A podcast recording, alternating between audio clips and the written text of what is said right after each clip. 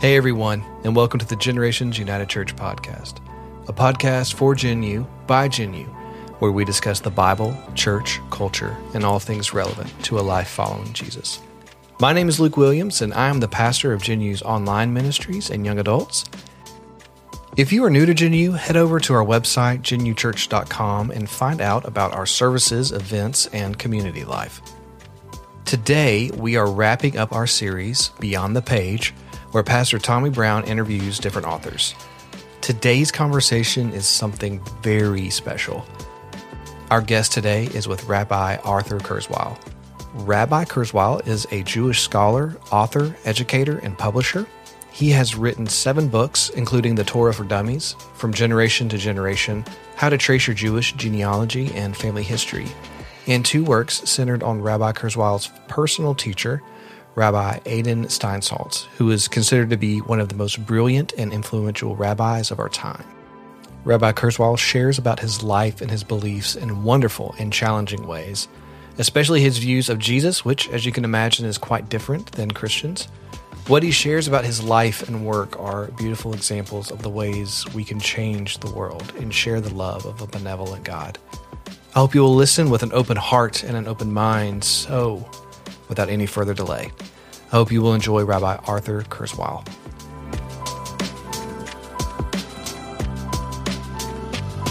Um, Rabbi Kurzweil, can you hear me okay? Loud and clear. There you are, my friend. I've been looking forward to this night, and uh, as have the people who are gathered in this room. You can see some of them. There are some of them off the screen, but uh, they're all eager to meet you. They've uh, met you by virtue of the stories that I've told uh, over the years here. But uh, I would love it uh, if you would just tell us a little bit about yourself, and so that they can they can get a feeling for who you are and what you're all about. I can't believe we're doing this. This is so wild to me. This is actually happening. So I just love it. Yeah, tell them a little bit about yourself, if you don't mind. Not at all. first of all, I want to thank you and and your congregation, those present, for, for hosting me this, this evening. It's an honor to be here and to, and to talk with you, as it always is. Um, a little bit about myself. I um, was born in New York and I grew up in New York. Uh, so I've been a New Yorker just about all my life, with a couple of side trips every once in a while. Um, I'm mostly a writer and a teacher. Um, uh, I don't have a congregation. I uh, never wanted to have a congregation, uh, but I've always wanted to write since I'm a little boy, and I've had the uh, privilege of uh, writing seven books at this point, and uh, one of those books is about to be published uh, quite soon. Um, I write in the area of Judaism. I'm writing nonfiction books on on Jewish thought and Jewish tradition. I also wrote a book on one of my obsessions, which is uh, genealogy research. I've been tracing my family history in genealogy uh, since I'm in my 20s, um, and I'm uh, I, that's 50 years ago. So uh, I wrote a book called From Generation to Generation: How to Trace Your Jewish Genealogy and Personal History. Uh, and uh, in the Jewish world, in any event, it's I'm happy to report is a, bestseller. it's been in print for many years and it's considered to be the uh, definitive guidebook for Jews who want to trace their family history. Uh, another passion of mine, which uh, actually does have something to do with my Jewish interests, is that I occasionally perform as a magician. I uh, got my first magic trick when I was in the third grade, and I haven't stopped since then. And I get opportunities from time to time to perform a show the name of my show is Searching for God in a Magic Shop, uh, where I talk about theology and at the same time do a couple of very cool magic tricks. Um, I'm married. I have um, three children and I have six grandchildren. Um, and um, that, in a nutshell, is a little bit about me. Yeah. I have 18 questions for you just based on what you said. I, w- I, I want to talk about magic. I want to talk about genealogy. Um, and by the way, you're going to have questions for Rabbi Kurzweil, okay? And there's not a stupid question. There actually may be a stupid question, but it's okay. We'll forgive you if it's a stupid question. Ask it anyhow. because I realize, I mean, we're, we met in 2014. It was the summer of 2014. And I remember the night I met you, I'm like, what's a rabbi do? Like, you're, you're a rabbi. What's a, do you remember that night? The night we met? I remember, I remember it very well. It was a great night. Yeah. What, uh, what's your recollection of that night? My recollection of it is that I met you, and uh, we, we instantly decided that we liked each other. Um, I think the thing that uh, impressed me most about you is not only your openness, but the fact that uh, that God is at the center of your life. Uh, God is also at the center of my life, and uh, I have more in common with with uh, Christians who believe in God than I do in Jews who don't. Uh, so uh, I met you and I realized that I met a kindred spirit. We both have lots of questions. We both pursue those questions vigorously. And uh, we hit it off immediately. We had a long conversation and then a second long conversation. Uh, at a certain point, we decided that we we're going to continue the conversation when we each got home. So we've been talking on the phone now once a week for a good long period of time. So uh, my recollection of that night was that I met, met a cool guy who I could talk to about big. I don't like small talk. I like big talk. Yeah, I like. And uh, I realized that uh, you're somebody who I could have big talk with. So that's my recollection. How about you? Yeah, I remember the first thing you asked me was, um, "So you're a Pentecostal?" I said, "Yeah." You said, um, how about the snakes or something like that? And I said, no, we're not snake uh, handling Pentecostals, but we, uh, you and I actually are both Pentecostal in our own way because we met during the feast of Pentecost. And so you read Pentecost through the story of the giving of Torah at Mount Sinai. Of course, we receive Torah every day, as you've taught me, but the Torah was given at Mount Sinai as as a wedding ring uh, would be given of sorts. It was the sign of the covenant. Uh, and I was viewing Pentecost through the lens of the upper room. So you had a mountain view, and I had an upper room view, and I think that we saw something in common somewhere in the middle. And I just remember having lots of questions for you when I realized Christians didn't invent Pentecost. And I think that's been one of the things over the years that I've so appreciated about you is I'm, I'm continually seeing that we have more in common than the different. There, there, we have more that we share in common than what separates us. So, Jesus, after all, uh, was a Jew, uh, he was a rabbi. And um, so he, you stand in the same tradition that he stood in. And while we disagree about a lot of things, we, we seem to find that the thing up underneath the thing is this shared desire to ask big questions, to seek God, and you've become um, you've become uh, just such a friend and um, and a mentor and, and a spiritual guide to me. I would say in so many ways. Um, I, I want to ask you because you've not only written the books you've written, you you know you wrote the book on genealogy, which, as you said, is is the definitive book on genealogy. Um, this is going to seem like an obvious question given our backstory, but but why would you want to write a book on genealogy? Well, um, for some reason, I have a, I had a curiosity about my family history. Uh, one thing I knew about the family history is that many, many, many people in my family were murdered during the Second World War, during the Holocaust. And I felt an obligation to find out the names of those people. You know, when the Nazis rounded us up, they took away our names and gave us numbers. And what I wanted to do was take away the numbers and and give them back their names. So at the time, there were very few people who I could find who were doing any genealogical research on Jewish families. So I started discovering sources of my own.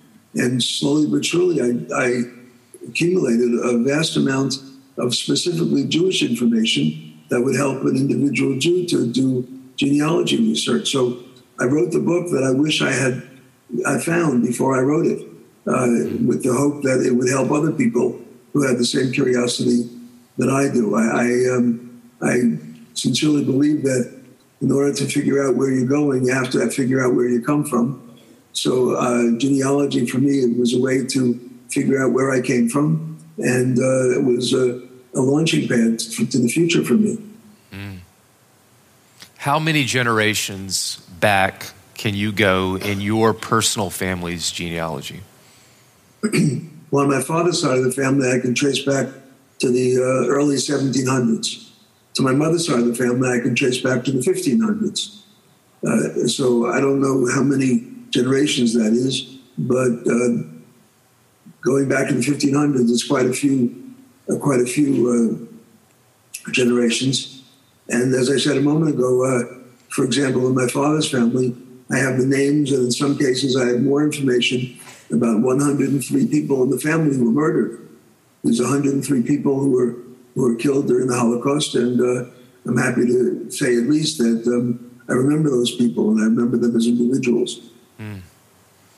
So that leads me into a question about your most recent book that you're working on right now. It hasn't been published yet, um, but the persistence of memory, and that takes you back into the story of your grandfather and the Ukrainian village. Um, tell us about tell us about why you're writing that book and, and what that book is about because I, I think it's I think it's not just a fascinating uh, that may not be the right word it's it's a it's a compelling story but it also um, is a story that I find interesting because of the context itself and uh, the people with whom you're doing the work over in the Ukraine. So, if you don't mind sharing with us a little bit about that. No, not at all. Thanks for asking. Um, for one thing, uh, my father was born in Ukraine. At the time when, when he was born, it was Poland. But after the Second World War, the um, borders changed, as they did earlier also. My grandfather was born there when it was Austria. So first it was Austria, then it was Poland, now it's Ukraine. and uh, I always had an interest, for one reason or another, to visit that town. Uh, my father had told me lots and lots of stories when I was a, kid about about the town where he was brought up in. Uh, they were all fascinating stories, so much so that I could even picture this picture the town. Uh, so, in in the 1970s, when it was still part of the Soviet Union, I made my first attempt to visit that town. I just wanted to see it. I wanted to put the reality to all the stories that I had heard. and the Soviet government told me that they would not give me permission to go to that town unless I first went to the largest city that was near that town. And once I got to that largest city, I could then apply for permission. So the largest city was Lviv. And uh, those of us who are following the horrible news in Ukraine uh, might be familiar with Lviv as one of the places that uh, the bombs have dropped. Uh, so I went to Lviv. I got a three day visa. I went to the office that gives permission to go other places. And I filled out the form to get permission. And the man behind the counter said, please come back in two hours. So I walked around the town a little bit. I came back two hours later. And I went up to his, to his office. And uh, he looked at me and he said, please come back in two hours. So I went outside, and now I'm, now it's four hours. And I came back after those two hours and I um, said to the man, So, um, what's the verdict? And he said to me, Please come back in two hours. So now, I'm, now it's six hours. Now, when I was walking around the town, I happened to notice that there was a woman who, wherever I was, she was there. I went to the marketplace and this woman was in the marketplace. I went to a shop and the woman was in that shop.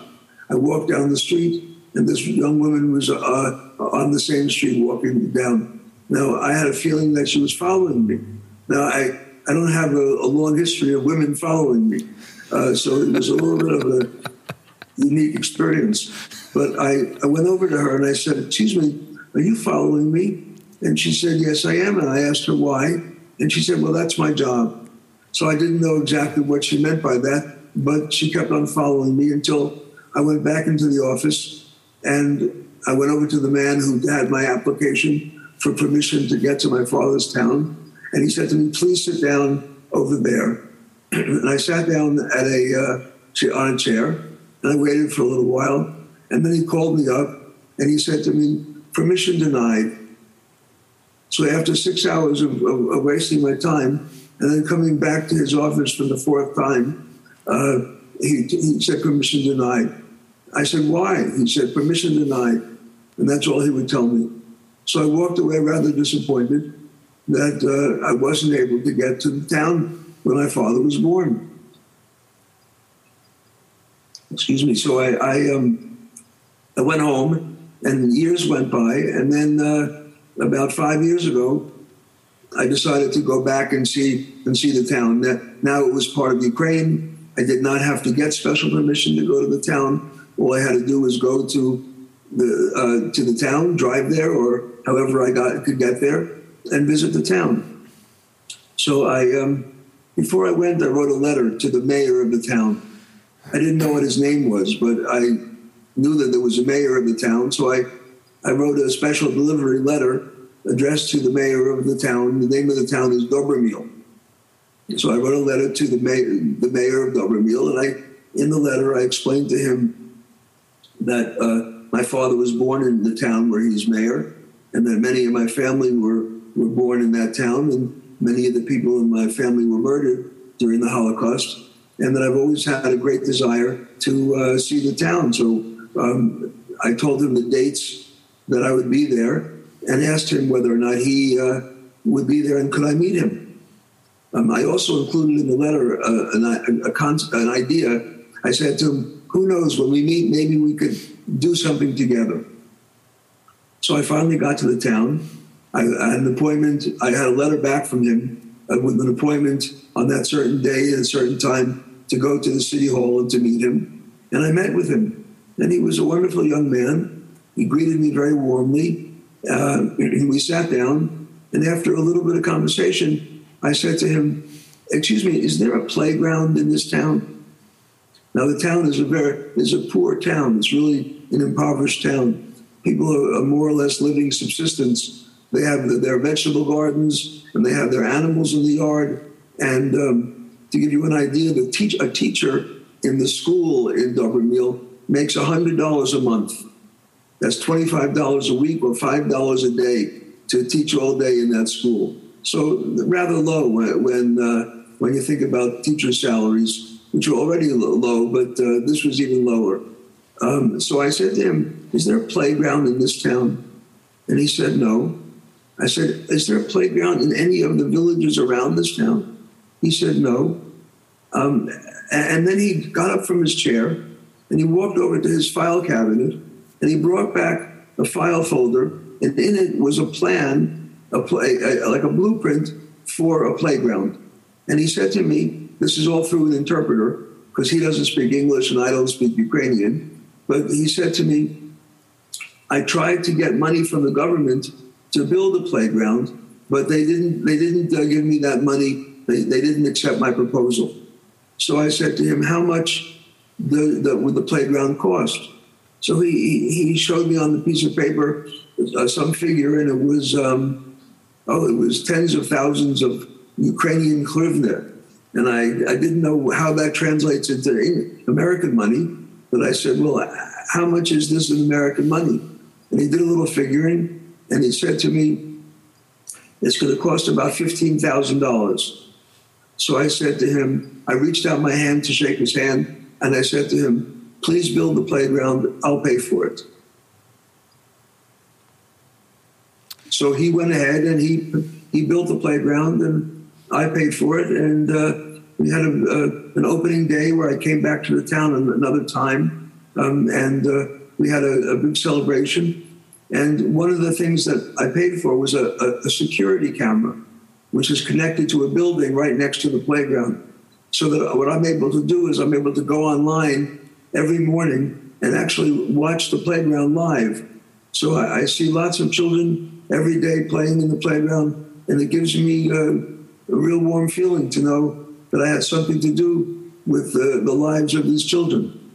Uh, so that's more or less an introduction to uh, to my relationship to my father's town. I have been back there eight times, uh, so I uh, have lots to talk about about this particular town. But the surprise, the unfortunate, surprising thing is that I, I didn't anticipate that Ukraine would become a headline. Uh, the headlines uh, like like it like it is today. So um, now I know, and I have lots of friends in that town, and they're all terrified. They don't know when the next bomb is going to hit, and they don't know when the, the next soldier is going to be killed. Um, but uh, I keep in touch with them, and I try to give them moral support. And uh, about a month and a half ago, I sent out a letter to everybody who I knew and told them that I wanted to see if they could contribute something, some money, so that I can send it to that town because it ends up that the town has 2,000 refugees, 2,000 people from eastern Ukraine who fled to the west and came to this town. So there are 2,000 people who are sleeping on floors and sleeping uh, in offices, sometimes sleeping in people's homes. And when, when I learned that when they got on the trains to go west to get away from the action, they realized that their suitcases took up too much room and there wasn't enough room for people. So they all threw out their suitcases and they all came to, uh, to this town with nothing no clothes, no food, no medicine, nothing. So I'm happy to report that I was able to raise $25,000, which I gave to the mayor, and uh, people come and express their needs, and he's able to, uh, to help these people. That's beautiful. And, and this Ukrainian uh, village, is this what's what's primarily the the religious makeup of that community? Uh, the, the, there, are, there are no Jews in the town, first of all. Before the Holocaust, before the Second World War, there were 5,000 people in the town, and about half of them, 2,500 of them, were Jews. Uh, the Jewish community was destroyed. Um, so um, right now, they, they're, all of the people are Christians. Some of them are uh, Russian Orthodox. Um, some of them are some other denominations. Um, but it's a it's more or less a Christian town. All the classrooms in the school have Christian uh, iconography and, and, pictures. In the mayor's office, the same. There's uh, statues around. There's a amazingly uh, powerful statue of Jesus that's right on the outskirts of the town. Uh, so it's a it's a Jewish town. It's a Christian town, I should say. I said Jewish because I wanted to say that these people have been so warm to me and so welcoming to me. And I really have had the sense that they want to change my impression of who they are. That before the war and during the war, the Ukrainians, uh, by and large, weren't too friendly with the Jews. Um, and it's a horrible history. And I think uh, that they've sincerely wanted to change that impression, and they've done that. Uh, so the, these people are, uh, are beautiful people the children are particularly beautiful children. I've been into the school a couple of times, a, bunch of times, and met with the children, and they're um, they know that I'm Jewish, and I know that they're not Jewish, that they're Christian, and uh, we we don't talk about the Holocaust, but um, I try to teach them some English. I performed some magic tricks for them, and uh, the children and I really fell in love with each other.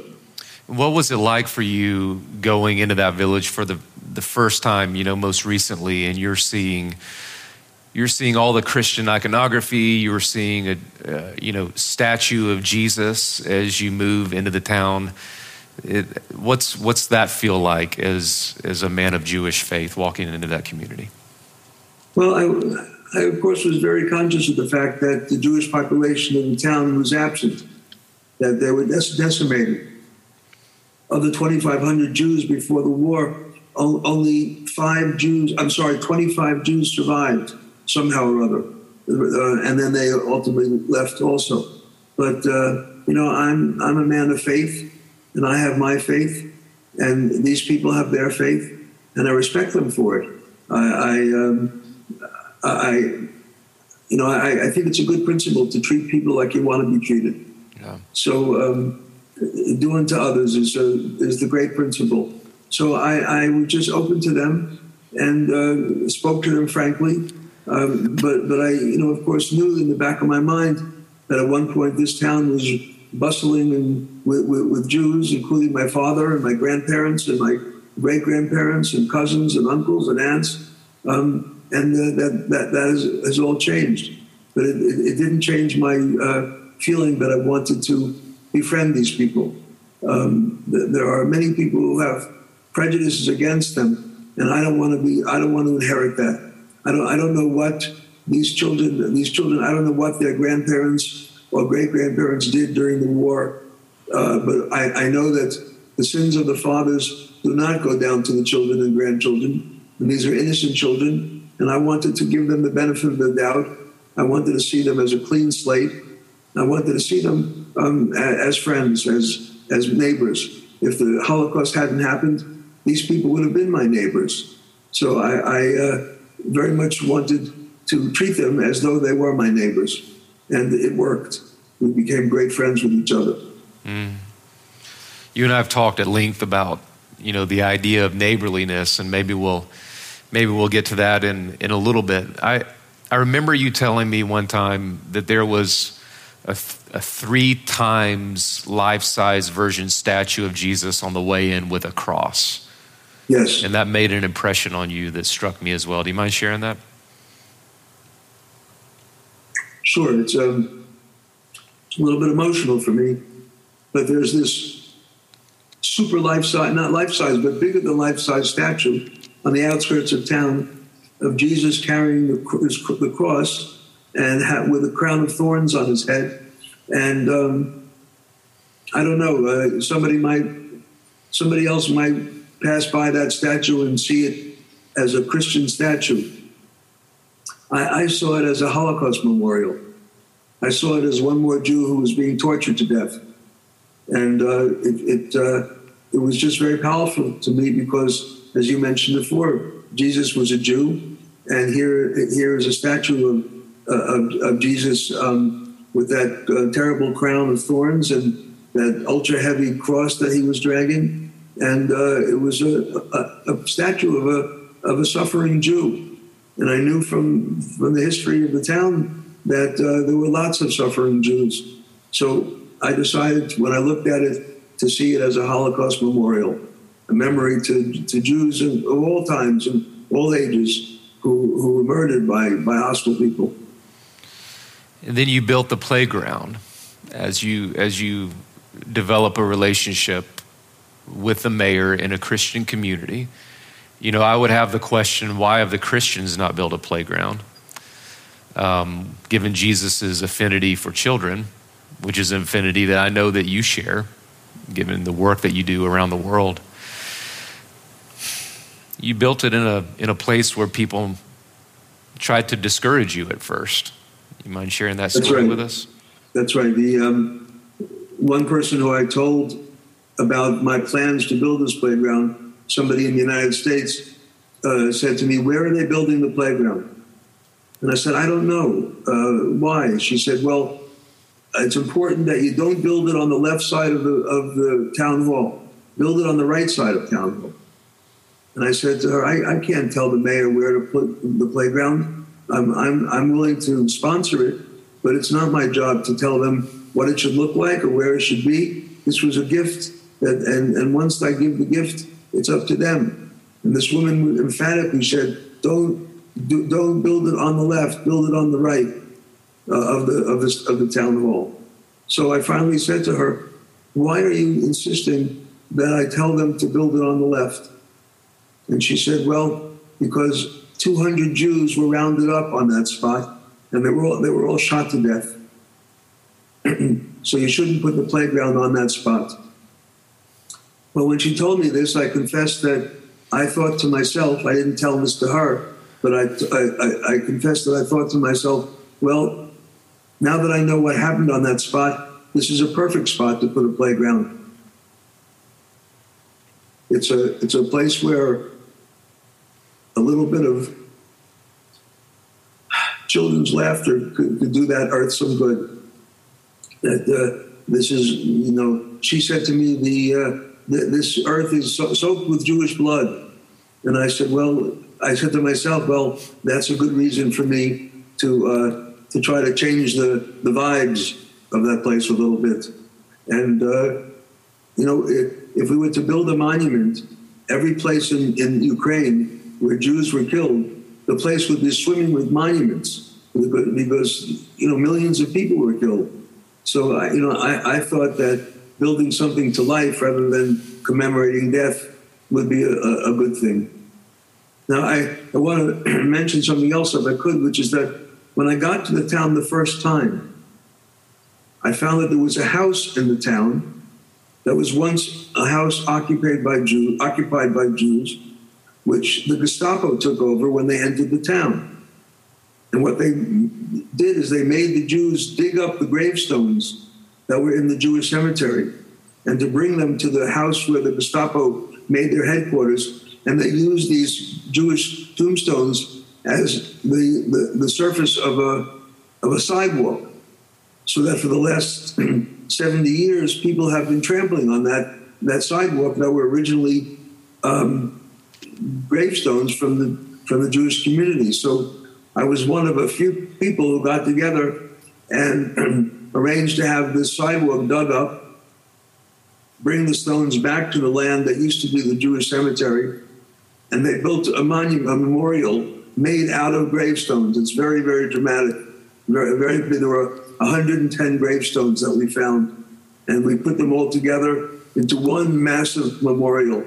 and this memorial is actually on the tallest hill in the town so just about anywhere where you stand in the town, you can look up to the top of the hill on the outskirts of town and see this huge memorial to these people whose graves were desecrated.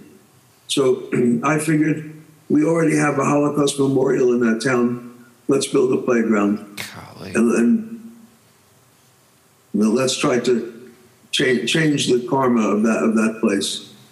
You know, it feels like we have lots of memorials. It seems like you built an altar. And what I mean by that, I think you know what I mean by that, but that's that was an offering, I think, from you to the Almighty to say, um, you know, in the Christian tradition, we have we have this saying that's become a song, you know, based on the the execution and the burial and the resurrection of Jesus. We we say that that God turns graves into gardens because Jesus uh, rose in a, in a garden, and Mary Magdalene, whenever she saw Jesus, she didn't recognize him. She thought he was the gardener. And it's, a, it's an echo to the Garden of Eden that, that there is this, this invitation in the person and the life of Jesus to encounter God now as the first couple encountered God in the beginning, a, a, a, a reset, if you will, a, a fresh invitation, a fresh start. And I think that what you did is you offered, you offered something that I think Jesus would have offered to people. You offer them forgiveness, you offer them reconciliation, you offer them a garden in the place of a graveyard. And that to me, that to me reminds me an awful lot of Jesus. Um, and I and you and I have always been honest about Jesus. Um, for the sake of my friends here, I, I would love to hear your thoughts on what you find really compelling about Jesus and what you struggle with related to Christianity or Christians. Well, that's a that's a, a big question, but I'll, I'll, try to, to do justice to it. Um, in terms of my um, my personal view of uh, of Jesus, I, I, I can say that I read the New Testament, and I can um, openly and honestly say that um, Jesus was a great rabbi. Um, I think there are many people in the Jewish community who overlook that fact. Um, he was a great inspiration uh, from the Sermon on the Mount to uh, all the parables and everything else that's contained in there um, this is a, a, an individual whose teachings uh, need to spread throughout the world. Um, so I, I um, I'm, I'm, able to uh, to view the New Testament and and the and, and Jesus in, in, that light. The the thing that gets in the way uh, for me, not towards Jesus as an individual, but we have a teaching a firm teaching and a, a, huge teaching in Jewish tradition that we never make an image. we never make a concrete image of God. That we that God is unknowable, that God is unimaginable, that God is beyond anything that we can conceive of. In principle, anything He's beyond infinite. Uh, infinite is still finite because it's a concept that God is unknowable in, in, in any way whatsoever. Um, so we, you know, we also have teaching in, in Judaism of, of um, how to recognize the Messiah when, when the Messiah comes. And uh, from my understanding, uh, Jesus did not fulfill the requirements that Jewish tradition has for, for um, recognizing the Messiah. Uh, so that, that's a stumbling block for me. Mm-hmm. But uh, fortunately, I, am able to overlook that and to uh, and, to absorb some of the teachings of, of Jesus. And I know that um, how profoundly nourishing they are. Well, here we go. So let's do what we do. Are you ready? I'm ready. All right. we never make an image, and yet God created humankind in his image and in his likeness. How do you think about the, the and it may not be attention. How do you think about not creating an image of God and yet God creating an image of himself? Well, um, I, I, think that the answer to that is that the human image is um, when we say that, that, that, that, man was made in God's image, um, we, we don't mean the physical the image of him. We, we, we think that God's image is, is the concept of free will.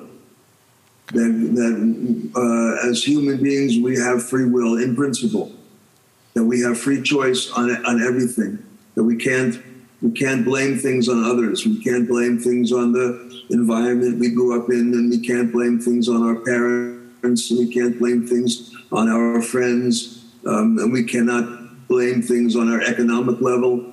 Um, that we have free will, and it's in that sense that Jewish theology says that God, that man is made in, in God's image, uh, uh, not not the human the human form. Uh, uh, we're we're not permitted to make an image of the human form. We're not not permitted to make a sculpture with of a human being. Uh, if you went to Israel, you might notice that throughout the country there are statues, but there's always something that's that's in error on the statue, either either a chip in the nose of the statue or something to not make it a complete image. That we we have a an aversion to concretizing God in, any way. So this this is uh, this is how, how we view it. So that um, that Jesus becomes a, a stumbling block rather than a vehicle. Uh, I don't mean that with any disrespect. Uh, uh, but um, you know, according to our theology, it's of crucial importance to make sure that we don't have an image of God in, in, in any way. Not and, and, the human form was God making that image, uh, not humans making that image. Well, that's an interesting take on it. So then. So then, in the Christian tradition, we have the teaching, as, as you may know, that in in the beginning was the Word, the, the Logos, the, the governing or mediating principle of the universe. And that, that essence took up residence in the person of Jesus that then came to reveal to us um, what God is like. You know, the book of Hebrews would go so far as to say the, that he's the exact imprint of of who God is. He's the representation um, of, of, God. So if we want to know what God is like, if we ever get confused, we we look at Jesus. Um, I'm curious when when the Messiah comes for the first time and the only time for Jews, as you say. What will the Messiah be like? Well, the Messiah is said to, to be the the, the second wisest person that was ever born, the first one being Moses. Uh, that the Messiah, in Jewish view, is a human being, is an extraordinary leader who's able to inspire people like no one else has ever been able to in, inspire people. Uh, the uh, Messiah is somebody who will be able to lead the, the world to a peaceful place where um, where uh, the, the lion and the lamb will lie down together. That there won't that uh, symbolically there won't be war anymore. There won't be hostility. It'll be a, a new level of consciousness that will happen because of, of his teachings. Um, so, you know, given that as our our view, we ha- we we have to say that it doesn't seem like things have changed since Jesus uh, uh appeared. It seems like it's the same world that it was before Jesus appeared. It doesn't it doesn't fulfill the requirements that Jewish tradition dictates that we, we have.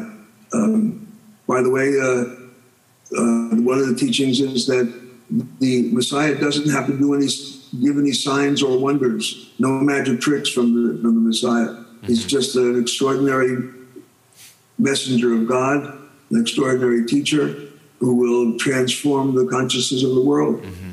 But he could do miracles. Well, um, you know, uh, we, we, have uh, um, a lot of skepticism when it comes to miracles. You know, as, as a magician, uh, I, I, would say that many times when I've performed, people will come out, over to me after the uh, the presentation and will say, you, you read my mind. How did you read my mind? And I would say, no, it's only a trick. It's a magic trick. And the person would say to me, oh, no, it's not a magic trick. You actually read my mind. And uh, other than telling them how I did it, which I can't do, um, I, I, can't, I cannot convince them that it was only a magic trick. Uh, you know, there, there, are lots of people who can do lots of magic tricks, um, and they're they're breathtaking. You wonder how is it how is it possible for them to do it. But when you learn some of the methods, you see that you can. The, the danger is that you can pull things over people's eyes. You pull the wool over people's eyes. And according to Jewish law, um, which has something to say about just about everything in the world, Jewish law says that if you want to be a magician doing magic tricks, you have one obligation to your audience, and that is to tell them sometime during the presentation that you have no special powers. Mm-hmm that these are all tricks. Yeah. Because you don't want to lead people astray, and you and uh, like I said, uh, people have uh, been convinced that I have special powers, but believe me, I, I don't have any special powers. Yeah. I just know how to do some cool magic tricks. Yeah. You know, I, I heard a quote um, attributed to Albert Einstein, and I, I don't remember it precisely, although the, the essence of it was you either believe that um, the whole thing is a miracle or you don't believe in miracles at all. And I, I recall Rabbi Steinsaltz, um, that your, your rabbi, and we, we should talk about him at some point, that he was saying, you know, for some people, you know, seeing dancing angels up on, you know, up in the sky or up on some edifice, that wouldn't be enough to convince, you know, some people at all if they're not already looking – already looking for miracles. Talk to us about miracles through that lens, if you don't mind. Um, like I said, well, you know, we're, we, we are taught to be skeptical about things that look like miracles. Um, we, uh, you know, I, I, would agree with Einstein. Uh, far be it from me to say I agree with Einstein, but I, but I, I agree with him that through a certain perspective, everything is a miracle. Uh, the, the, the, sun coming up every morning is a miracle. Uh, the rain coming down is a miracle. Flowers are a miracle. Babies are a miracle. Uh, human love is a miracle. They're, they're, um, everything happens. Uh, not, nothing, I should say, negative. Nothing happens without God allowing it to happen. Mm-hmm. So um, everything is from God, and everything, therefore, is a miracle. Um, I wanted to say something about my magic show that I think uh, is important to, to, to bring out. Um, there's a saying in, in Jewish tradition, it's actually in Aramaic, which was the language that Jesus spoke, of course.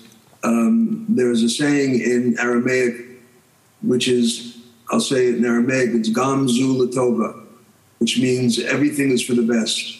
Mm-hmm. That in some way we're supposed to feel that everything is for the best, that God knows what He's doing and even though I might see something that doesn't look like it's for the best, I don't know what the outcome is. I don't know what the fate is of, of that particular person or situation. Uh, now, you don't say it to other people who are suffering.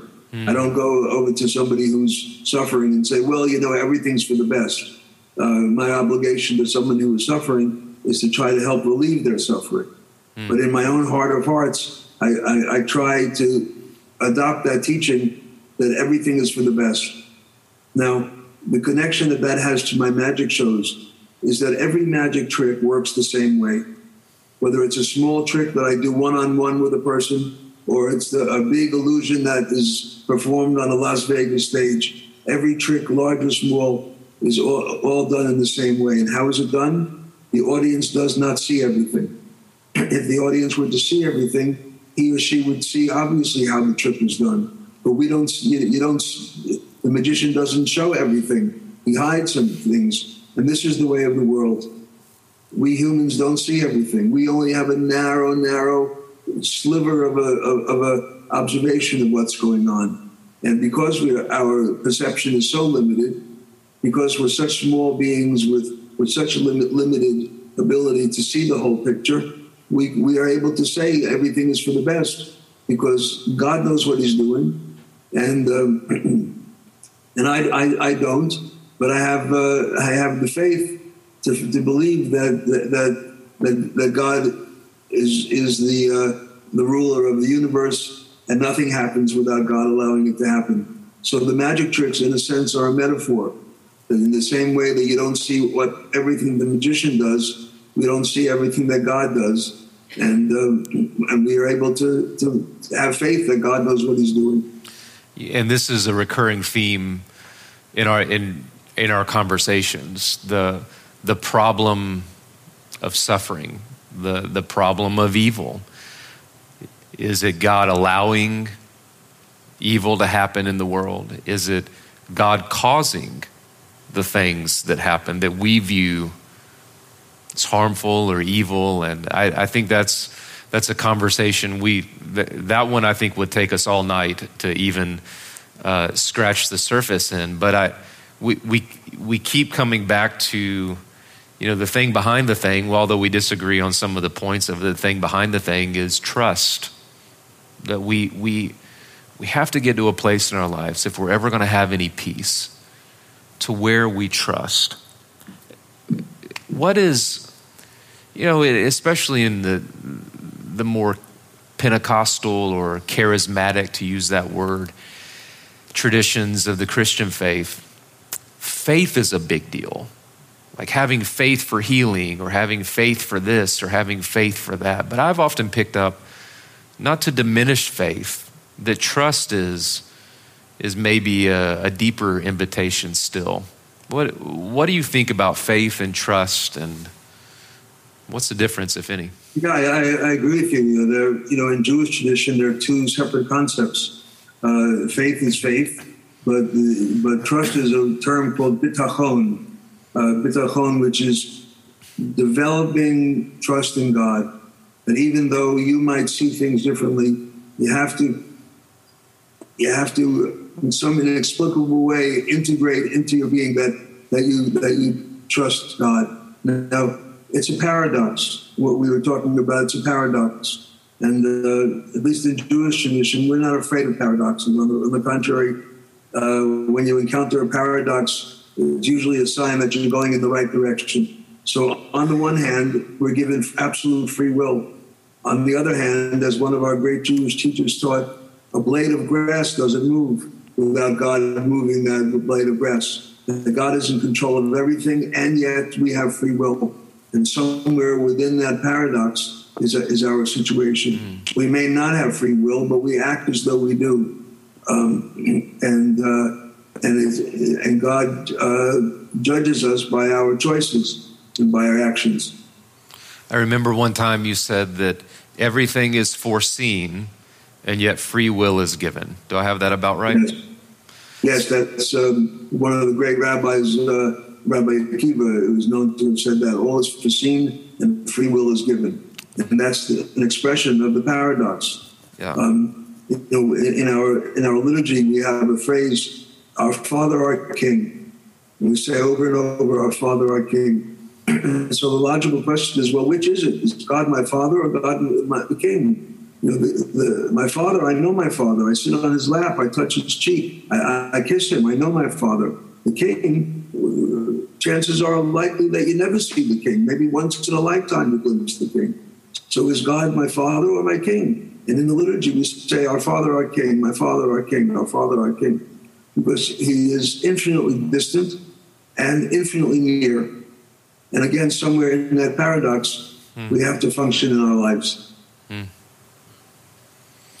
You know, we, in, I don't know. I want to say that I don't know how comfortable many Christians that I know are with paradox, but honestly, I don't know too many people, period, who are that comfortable uh, with paradox. And I think that filters into the way that we read scripture.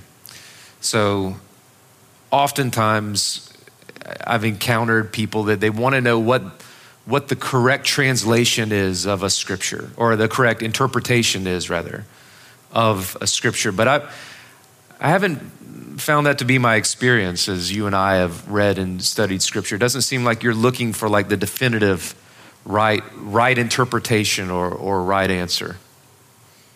Yeah, because, because we view the Torah as a, as a creation of God, um, it has an infinite number of meanings. There are, there are levels upon levels upon levels of, of meaning to the teachings in our, in our Torah, from the most literal to the most abstract.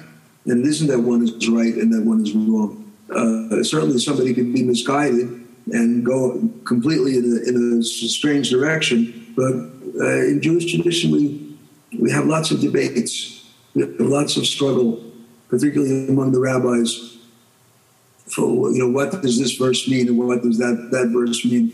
And we, we are not afraid of, ha- of having the disagreements. We're not, we're not afraid of, of looking at, uh, at a text and seeing that um, actually in Jewish tradition there are four basic levels of, of interpretation of the text. There's the literal level. What does this text say? Then there's the homiletic level. What does the text teach? And then there's the, the hint. Uh, what, what, what is hinted at in the text that it's not saying explicitly, but it's, it's hinted at? And the fourth one is it's called sod, it's the secret. What is, the, what is the secret meaning of the text? Mm. The, the meaning that is not obvious and plain, but it's one that if you have somebody who can give you an interpretation that is enlightening, the, the, the secrets are, are embedded within the text. Mm. So we have a, my, my impression, as you and I have spoken over the years, is that um, there's a much more fluid uh, relationship to the, the text in, in, in, Jewish thought. We don't, we don't, we're very, we very rarely quote chapter and verse uh, because, you know, you can quote chapter and verse to, to, to prove anything just about. It's, uh, we're, we're kind of suspect about, uh, about quoting chapter, chapter and verse. Um, we have a, a 62 volume work called the Talmud 62 volumes. It's a huge compilation of teachings. Um, and um, we have to, we're very wary when somebody says, well, the Talmud says this, because the Talmud says everything. It's so gigantic that you can find a point of view that you want to prove somewhere in that 62 volumes. So um, we struggle in life. We try to figure out what's best. We study and study and study and study and study. And then at a certain point, we have to close the book we have to go out into the world. And we hope that the teachings that we've absorbed will help us to make the decisions that we have to make throughout our lives. And we do our best. You know, there's a quote that comes to my mind, and I'll just say it because I'll get in trouble later. But Stanley Hauerwas uh, is a. You familiar with Hauerwas? I don't know if you've heard. Recognize Hauerwas, H A U E R W A S. No, I think it was Hauerwas. I, I, think he's a Duke. I forget, but Hauerwas said that any book that you know doesn't tell you what to do with your pots and pans and spectacles and testicles isn't a book worth reading, right? And so the that that my perception is, yeah, at some point you you read the book and then you have to close the book and then you have to go out and you have to build a playground. You have to to see the person on the street and and and actually meet the need and so we, we've got about 20 minutes left. And and I want to start with just an obvious question, if you could talk about it for a moment. Um, and, I, and then I want you to ask equally obvious questions, okay? Don't be afraid of any question. I, I want to ask you the question of, you know, you don't have a, the, the temple was destroyed in, in 7 CE, right? So, what, what, do, what do you do now that you don't have a temple? that it's, the, the temple, as you've, as you've said, is the, the center of the universe. It's the center of the center of the center. It's the focal point where God's presence is most intensified. That seemed to disrupt, that seems to disrupt a place where one would offer tithes or where they would, you know, give tithe and then the priest carry tithe. It seems to disrupt sacrifices. It, it seems to disrupt so much. So I, I, I want to give you liberty to, to sort of start wherever you would want, whether that's with the temple itself, whether it's with sacrifices. What do you do now that you don't offer? These are questions that I get, and I just assume ask you so that I don't screw them up. Well, you know, this this work that I mentioned before, the Talmud, um, is is a fascinating set of books. It, it, has profound teachings on just about every subject you can possibly name. I've often challenged people to think of a topic and that you don't, don't think that the Talmud speaks about, and no matter how bizarre the Talmud speaks about it. Basically, what the Talmud is is a way that the rabbis express how they figured out how does life go on without a temple. Mm. The temple was the center of Jewish life.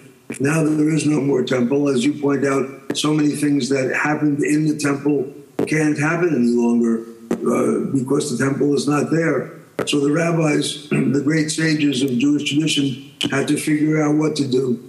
So, just to give one example, the example of sacrifice. We have in our, our prayer book three, three prayer sessions one in the morning, one in the afternoon, and one in the evening. And they correspond to the three times in the temple when sacrifices were given. So, our prayers now replace the sacrifices until one day when the temple will be rebuilt, rebuilt, and once again, uh, perhaps sacrifice will will come back. But it, there are two things. One is prayer. We have the, these three prayer sessions corresponding to the prayer to the to the sacrifice sessions in the temple, and the other is giving charity. In Jewish tradition, there's no more important action, no more important command than to give charity to the poor. This is paramount. This is this is this. One rabbi said, if you put all of the commandments on one side of the scale, and just the, the commandment of giving charity on the other side of the scale, the, the commandment of giving charity outweighs them all. Mm. So the rabbis teach that one that, that, that a way that we have today to replace the sacrificial system is to make sure that we give charity. You know, one of um, the. I'm sorry. Go ahead, please. I just wanted to add that um, the requirement is to, like you said, tithe is to give a tenth of your income to charity. But there's an interesting teaching that you're not supposed to give more than 20%. And the reason is that you shouldn't put yourself at risk. If you give too much, you could possibly put yourself at risk and you yourself will need charity. Uh, it's, it's good enough for the wealthy people to give 10%, for poor people to give 10%, and, and, and that again becomes the replacement for the sacrificial system. You know, you have perceptions uh, of Christians, and I think that Christians have perceptions of Jews. Um, and one of the, I think, the perceptions that I, I, I don't think is always warranted is that that Jews are legalistic, that they're that they're seeking to earn their way to God by following the letter of the law. And that hasn't been that hasn't been my experience of you number 1, but it you know when I think about when I think about the giving of Torah at Sinai, the Torah was given because they were already saved from enslavement, not in order to earn salvation. They were already delivered and then given the Torah as an invitation to be a holy people so that the world might see the glory of God coming through them.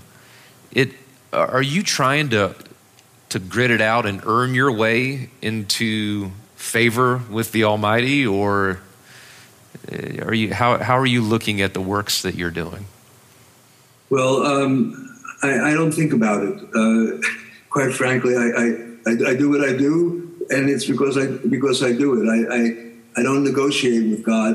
Um, I, I, don't um, try to say, "Hey, look look at what I'm doing. I'm a good person," because uh, nobody knows what's in your heart except for God. God knows what's in your heart. So I can I can uh, build a playground in a, in a poor town, and I could do it for ego ego reasons. Uh, God knows what's what's in my my heart, and there, there's no amount of following the laws that will uh, will secure me a place a place anywhere. I think that from from the outside, it looks like a legalistic religion uh, far more than it is. Where we Jews are very suspicious of generalizations. For example, the generalization could be love everybody. Well, that's very nice, but uh, as you know, many people were uh, were killed in the name of people who believed in love. So you know, we ask the question: Well, what does it mean to love somebody? What does it mean to love your neighbor? Do I love my neighbor if he's playing rock and roll music at three in the morning, full blast every night, every night of the summer? Do I love that person? And if, if I do, how do I love that person? When I really want to go into their house and, and rip their stereo from from from the wall, uh, you know. So so uh, is that is that love? How, how, how, do you how do you love somebody?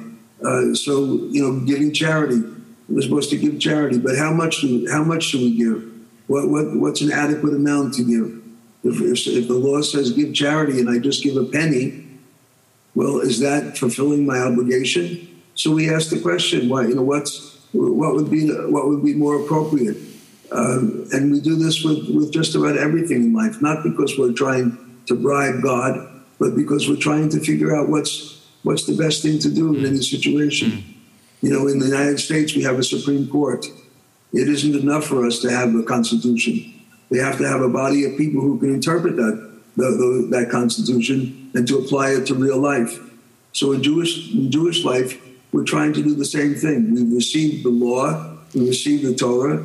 It, has got lots and lots of do's and don'ts in it, but it isn't so simple. We have to contemplate. We have to get find people who are wiser than us, who might be able to help us to uh, you know to manage. I was on an airplane a couple of days ago, and the stewardess announced, as as he or she always does, that if the, um, the gas mask falls down, that first you need to put your own mask on and then put the other person's mask on. Now, from the outside, it might look like, gee, that's selfish. Why, why, why uh, are you putting your own mask on first? Why not help the, the, the child next to you? But if you think it through for a couple of minutes, you realize that the best strategy is to put your mask on first, and then you'll be in a situation where you'll be able to help other people. So the, the law is one thing, but then the interpretation of the law um, brings it down to reality and, and helps us to figure out uh, what we're supposed to do in this world. And I think that was the environment that Jesus was operating in. He was operating in an environment to where Pharisees, of whom rabbis are the modern day, um, you know, bearers of that mantle, what we perceive as being a bunch of Pharisees who got wrapped around the axle and they were so meticulous on this. And they're trying to figure out how do we help people who live here with real problems with their neighbor and their neighbor's donkey resolve their situation so that they can be in right relationship, so that they can properly worship God as well. So I, I find, although sometimes we can, in the Gothic structure of everything, lose the essence of what the artist was trying to convey. Um, I think that there is an invitation to actually grapple with some of these things. What, what does it mean to love my neighbor? When, when my neighbor is harming my other neighbor? What, and so I, I think that we need to grapple with and wrestle with the Torah. As we know, Israel is the one who wrestles with God, and that's the invitation to us. I, I, wonder if there might be a question out there, and please don't think it's a stupid question. Yes, Tony, what's your question? Do they still have uh, Sadducees and Pharisees Are there still Sadducees and Pharisees in the Jewish tradition? No, there are not. Uh, that's uh, uh, a period of our history when there were different groups, and the Pharisees and the Sadducees are only two of, uh, of a number of, of, such, of such groups. But that doesn't exist any longer in Jewish life. Okay. There was another question. Chris.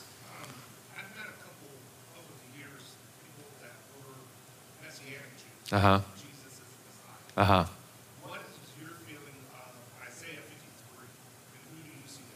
Okay, so the question is he's met some Messianic Jews over time uh, who view Jesus as a Messiah, as he says. And then he said um, Isaiah 53, um, a scripture that I assume that Messianic Jews would look at and say, I see this, uh, and, and Jesus fulfilling it.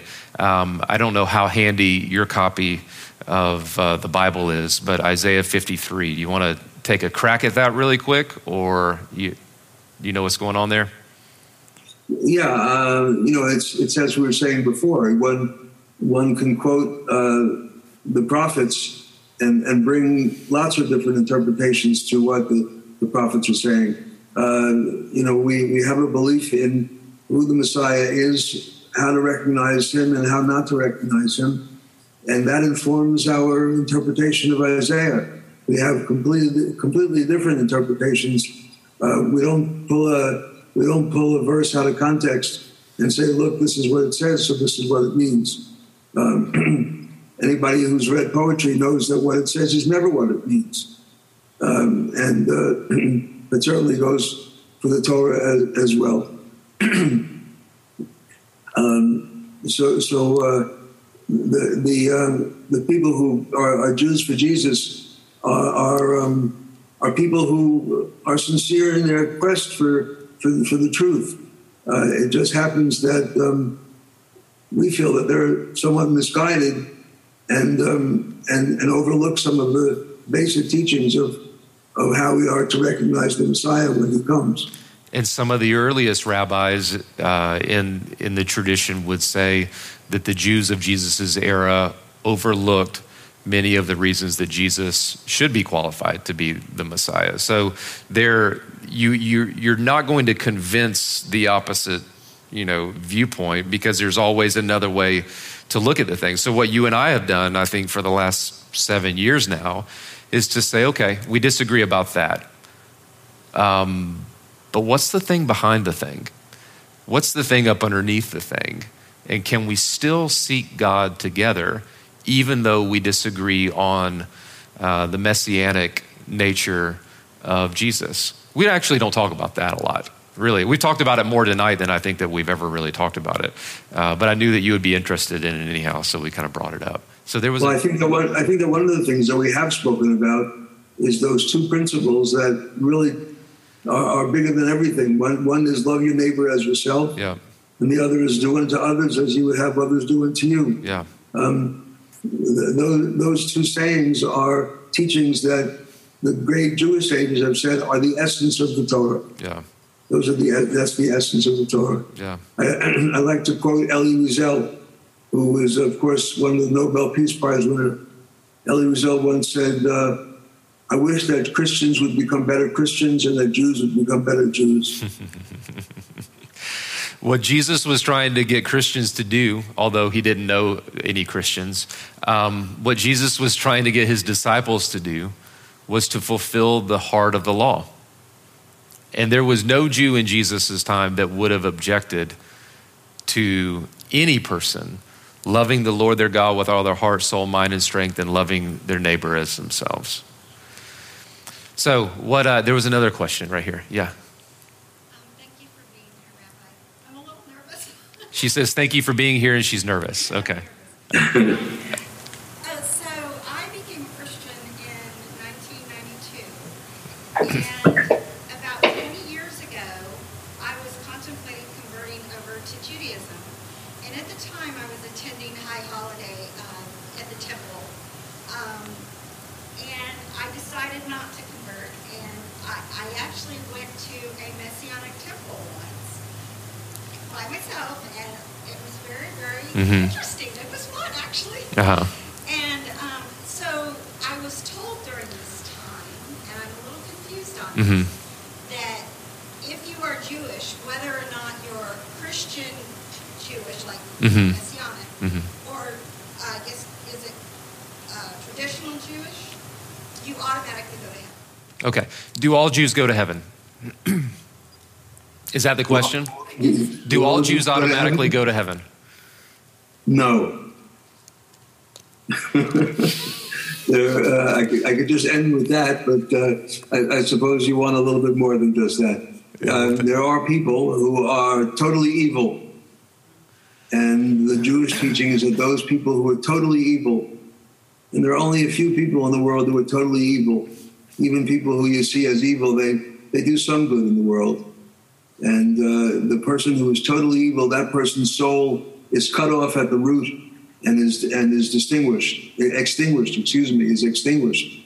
Um, but uh, otherwise, we believe that once you die, you you um, if you uh, haven't done everything that you're supposed to do, that you're reincarnated in the body of another person, and and again have to uh, try to do what was your your job to do, and ultimately, uh, the game is fixed, and everybody gets in.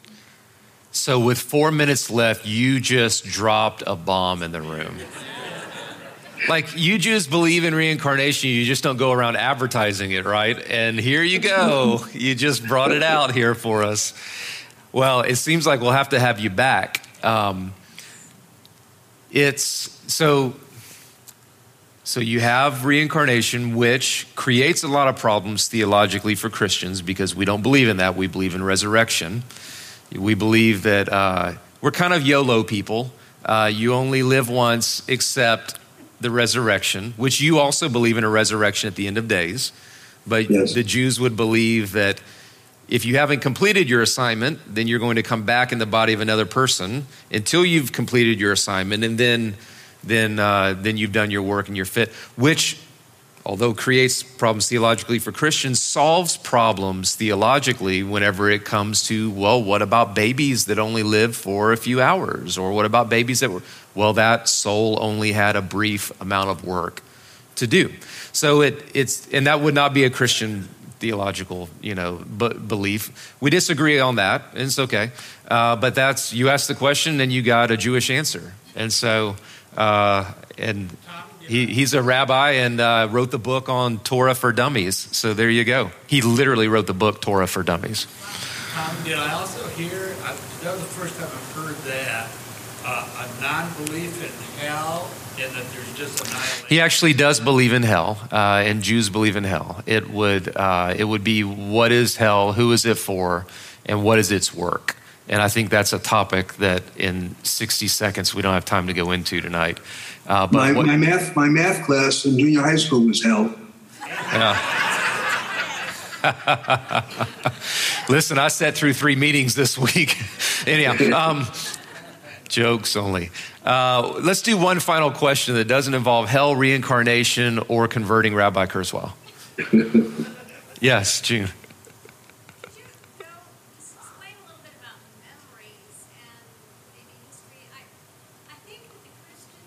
June, come on up here. Just come on up. Let's do this.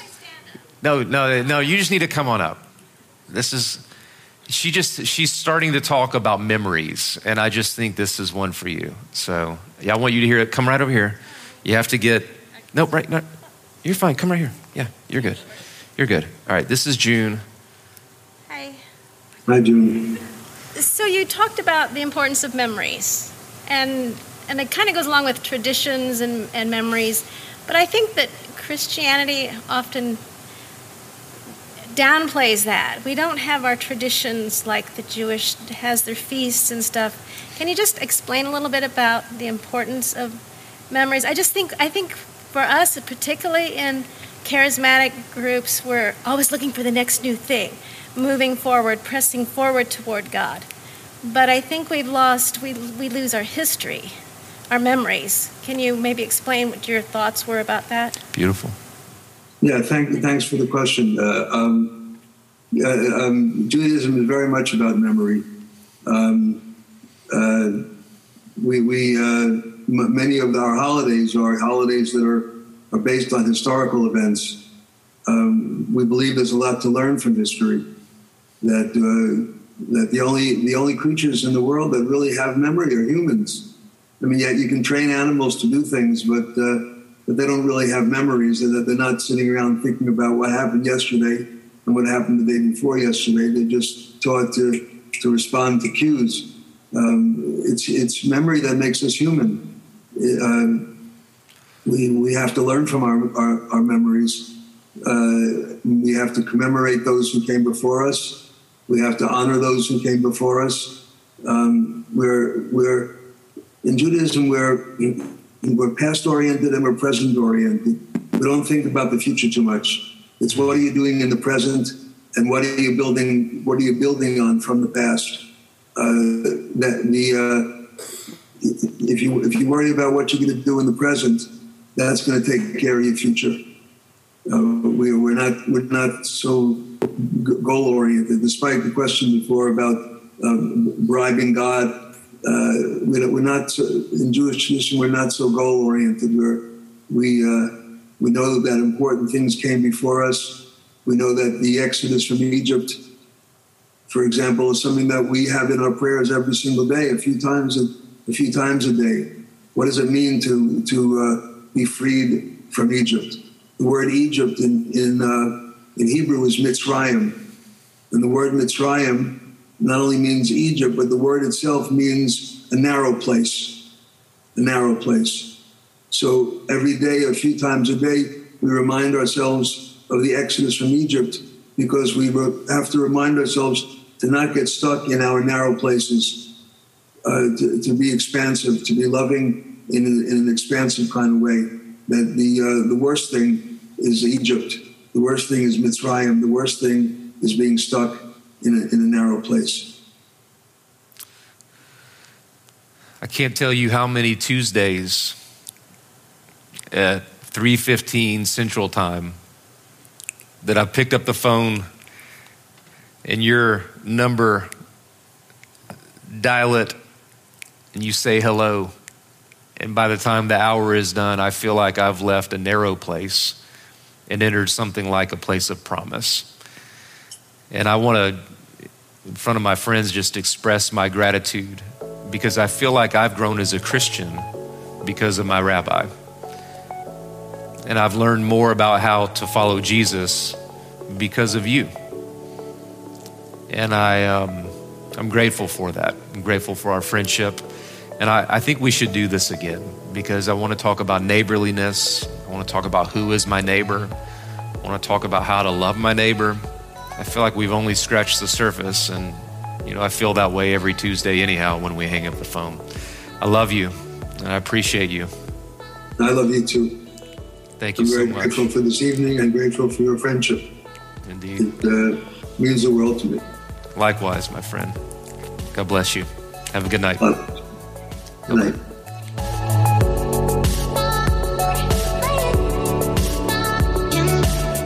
Thank you for listening to our podcast today. If you want more information about Generations United Church, head on over to genuchurch.com. Feel free to follow us on all of our social media platforms as well. Church, we love you. We're praying for you. Take care.